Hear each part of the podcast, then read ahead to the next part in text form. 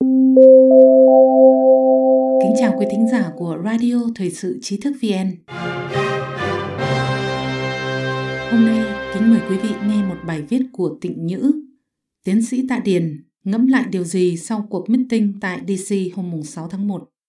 Sự kiện chấn động tại tòa nhà Quốc hội Hoa Kỳ phải chăng là bản sao vụ đốt phá Quốc hội của Hitler hay là phiên bản của Đảng Cộng sản Trung Quốc đốt xe quân sự tại quảng trường Thiên An Môn nhằm vu vạ cho sinh viên năm 1989 hoặc là bản sao của Đảng Cộng sản Trung Quốc dàn dựng vụ tự thiêu ở quảng trường Thiên An Môn nhằm vu khống hãm hại Pháp Luân Công năm 1999.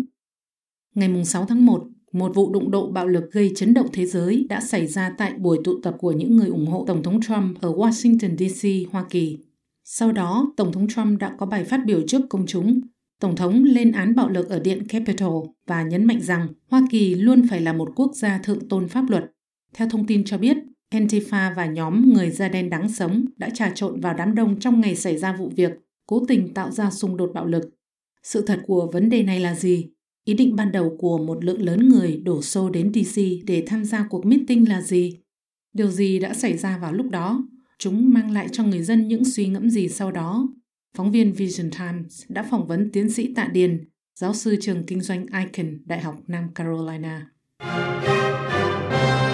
Tổng thống Trump luôn đề xướng luật pháp và trật tự có thông tin cho rằng các vụ đụng độ bạo lực trong tòa nhà Quốc hội Mỹ cho đến nay vẫn được giới truyền thông cánh tả thổi phồng là kế hoạch của những người ủng hộ Tổng thống Trump và mâu thuẫn nhắm thẳng vào Tổng thống Trump.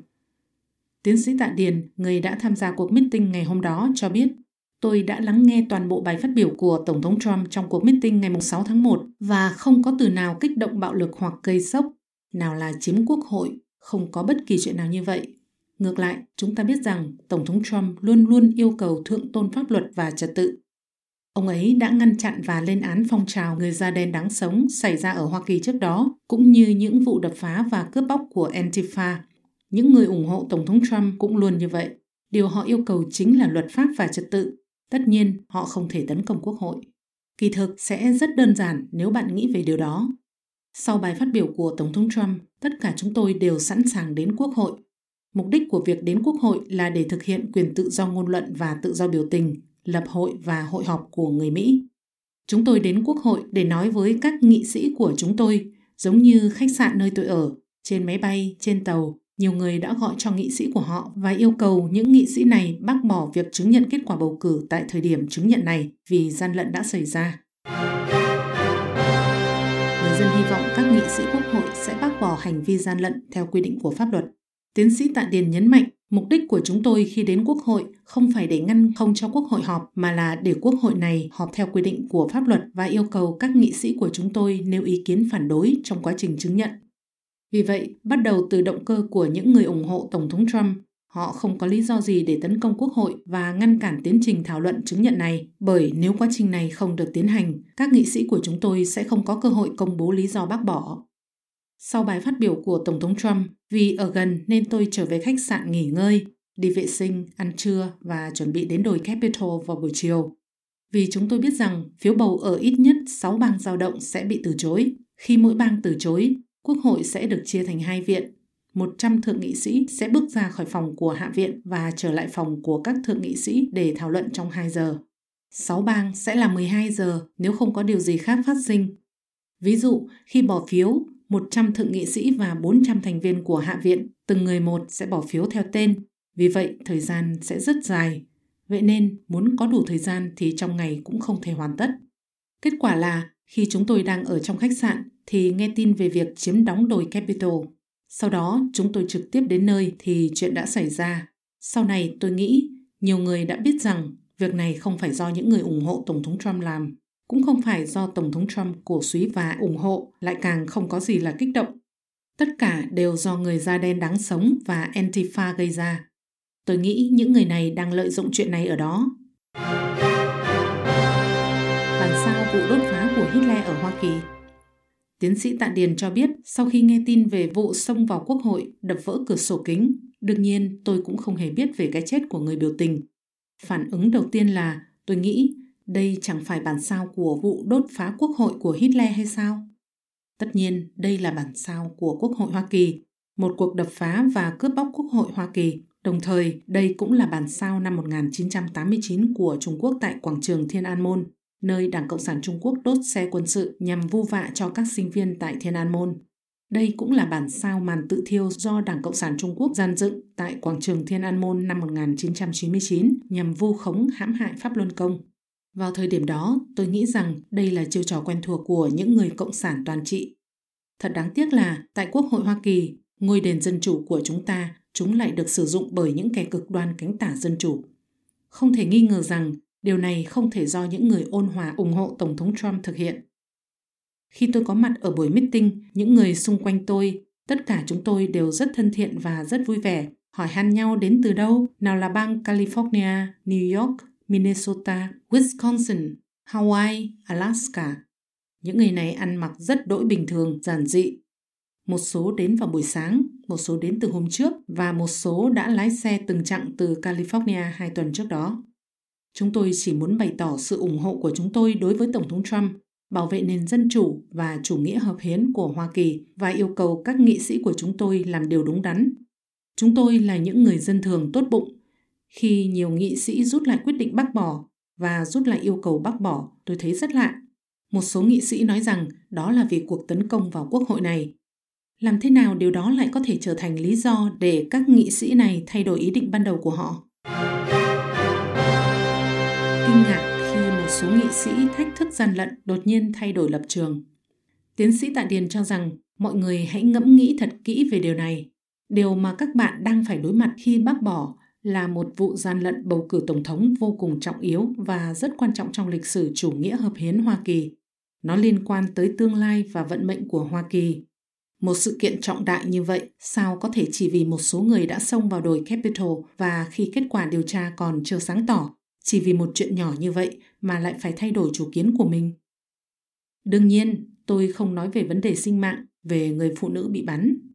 Chúng tôi đã xem đoạn video về việc này và nhận thấy rằng một người đàn ông mặc thường phục đã bắn người phụ nữ này. Nói cách khác, lý do từ chối thách thức của các nghị sĩ là không có cơ sở. Trước đó, 12 thượng nghị sĩ đã bày tỏ ủng hộ về việc bác bỏ xác nhận kết quả bầu cử này. Hơn 140 dân biểu đã bày tỏ ý kiến sẽ bác bỏ.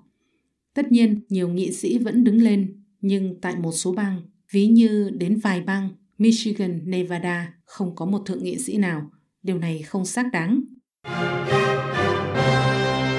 Điểm hoài nghi, các nghị sĩ thay đổi lập trường do bị mua chuộc, bị đe dọa hay còn lý do nào khác. Tiến sĩ Tạ Điền cũng nói về một ví dụ cụ thể. Một nghị sĩ khác đã khiến tôi bị sốc tên là Kelly Loeffler, một thượng nghị sĩ Đảng Cộng Hòa từ bang Georgia của chúng tôi. Tôi đã bỏ phiếu cho cô ấy. Tôi bay đến Washington vào ngày mùng 5 tháng 1. Ngày mùng 4 tháng 1, chúng tôi cũng tham gia một cuộc meeting tại sân bay Dalton, một thành phố nhỏ ở phía bắc của Georgia. Tổng thống Trump đã bay đến một sân bay không quân của bang Georgia, sau đó đi trực thăng đến sân bay nhỏ này để tham gia cuộc meeting nhằm giúp cô Kelly Loeffler và ông David Perdue tái tranh cử vào Thượng viện. Cô Kelly Loeffler là một nữ đảng viên Đảng Cộng Hòa. Tối hôm đó, ngày 4 tháng 1, tôi đã nghe và tận mắt chứng kiến tại cuộc meeting, cô ấy hùng hồn thề rằng vào ngày mùng 6 tháng 1 cô ấy sẽ thách thức trò gian lận này. Bài phát biểu rất đường hoàng khiến mọi người sau khi nghe đều rất xúc động. Kết quả là hai ngày sau, vì nhìn thấy một người nào đó xông vào quốc hội đã khiến cô ấy thay đổi lập trường thách thức của mình trước một sự kiện lớn như vụ gian lận bầu cử Hoa Kỳ. Chắc chắn có ẩn tình gì phía sau. Rốt cuộc cô ấy đã bị đe dọa hay đã bị mua chuộc hay còn lý do nào khác? Rõ ràng tôi không nghĩ lý do của cô ấy là xác đáng. Chúng ta có thể tìm ra nguyên nhân cụ thể trong tương lai. Điều tôi muốn nói là nhiều người trong số 12 thượng nghị sĩ liên bang đã hứa đều rút lui. Chỉ có 6 người tiếp tục ủng hộ việc bác bỏ. Tất nhiên, tất cả chúng ta đều đã biết kết quả. Chúng ta phát hiện ra rằng có rất nhiều sự phản bội trong những ngày qua, thậm chí hơn một tháng qua họ sẽ bỏ lời thề, thay đổi lập trường, giữ thái độ trung lập. Điều kiện tiên quyết để thiết lập thể chế dân chủ của Hoa Kỳ là gì? Tiến sĩ Tạ Điền nói thêm, mọi người không thể không nghi ngờ sâu sắc về hệ thống dân chủ ở Hoa Kỳ. Sau khi trở về vào đêm ngày 6 tháng 1, tôi đã suy nghĩ và viết bài về vấn đề này. Tôi cho rằng vận mệnh quốc gia của Hoa Kỳ đã bị đảo ngược. Điều đó khiến mọi người cần phải đánh giá lại cách thức dân chủ này, bởi vì khi người La Mã thiết lập hệ thống dân chủ kiểu này, họ thực sự phải có một điều kiện tiên quyết, đó là khi người dân có tiêu chuẩn đạo đức tương đối cao, họ mới có thể dùng cách này để quản lý bản thân. Tất nhiên, chúng ta đều biết rằng hệ thống dân chủ La Mã đó đã không được thực hiện trong suốt một thời gian dài và bây giờ là hệ thống dân chủ phương Tây. Trong tình hình đạo đức băng hoại ngày nay, những chính trị gia hủ bại dễ dàng bị chính quyền tà ác Đảng Cộng sản Trung Quốc thâu tóm khi bị mua chuộc và đe dọa bởi tiền bạc, sắc đẹp, quyền lực, tài tiếng, vân vân. Chúng tôi thấy rằng hệ thống dân chủ này rõ ràng không thể hoạt động bình thường. Phải chăng hệ thống này đã kết thúc? Tôi thấy điều này rất có thể sẽ xảy ra. Vì vậy, chúng ta hãy tiếp tục theo dõi. Tôi nghĩ rằng toàn bộ người dân Mỹ, ít nhất là hàng chục triệu, hàng trăm triệu và hơn 100 triệu người Mỹ trên thực tế trong những ngày qua đã rơi vào trạng thái thất vọng và buồn bã sâu sắc. Theo thống kê chưa đầy đủ, có tới 2 triệu người đã đến Washington vào ngày 6 tháng 1 để ủng hộ Tổng thống Trump và yêu cầu công bố sự thật về gian lận bầu cử.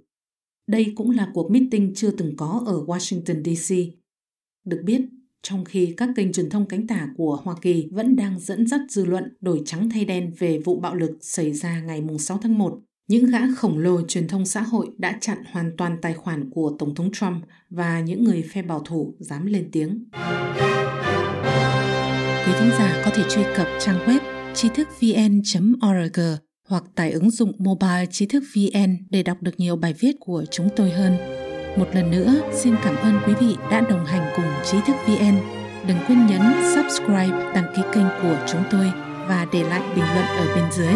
Xin chào và hẹn gặp lại!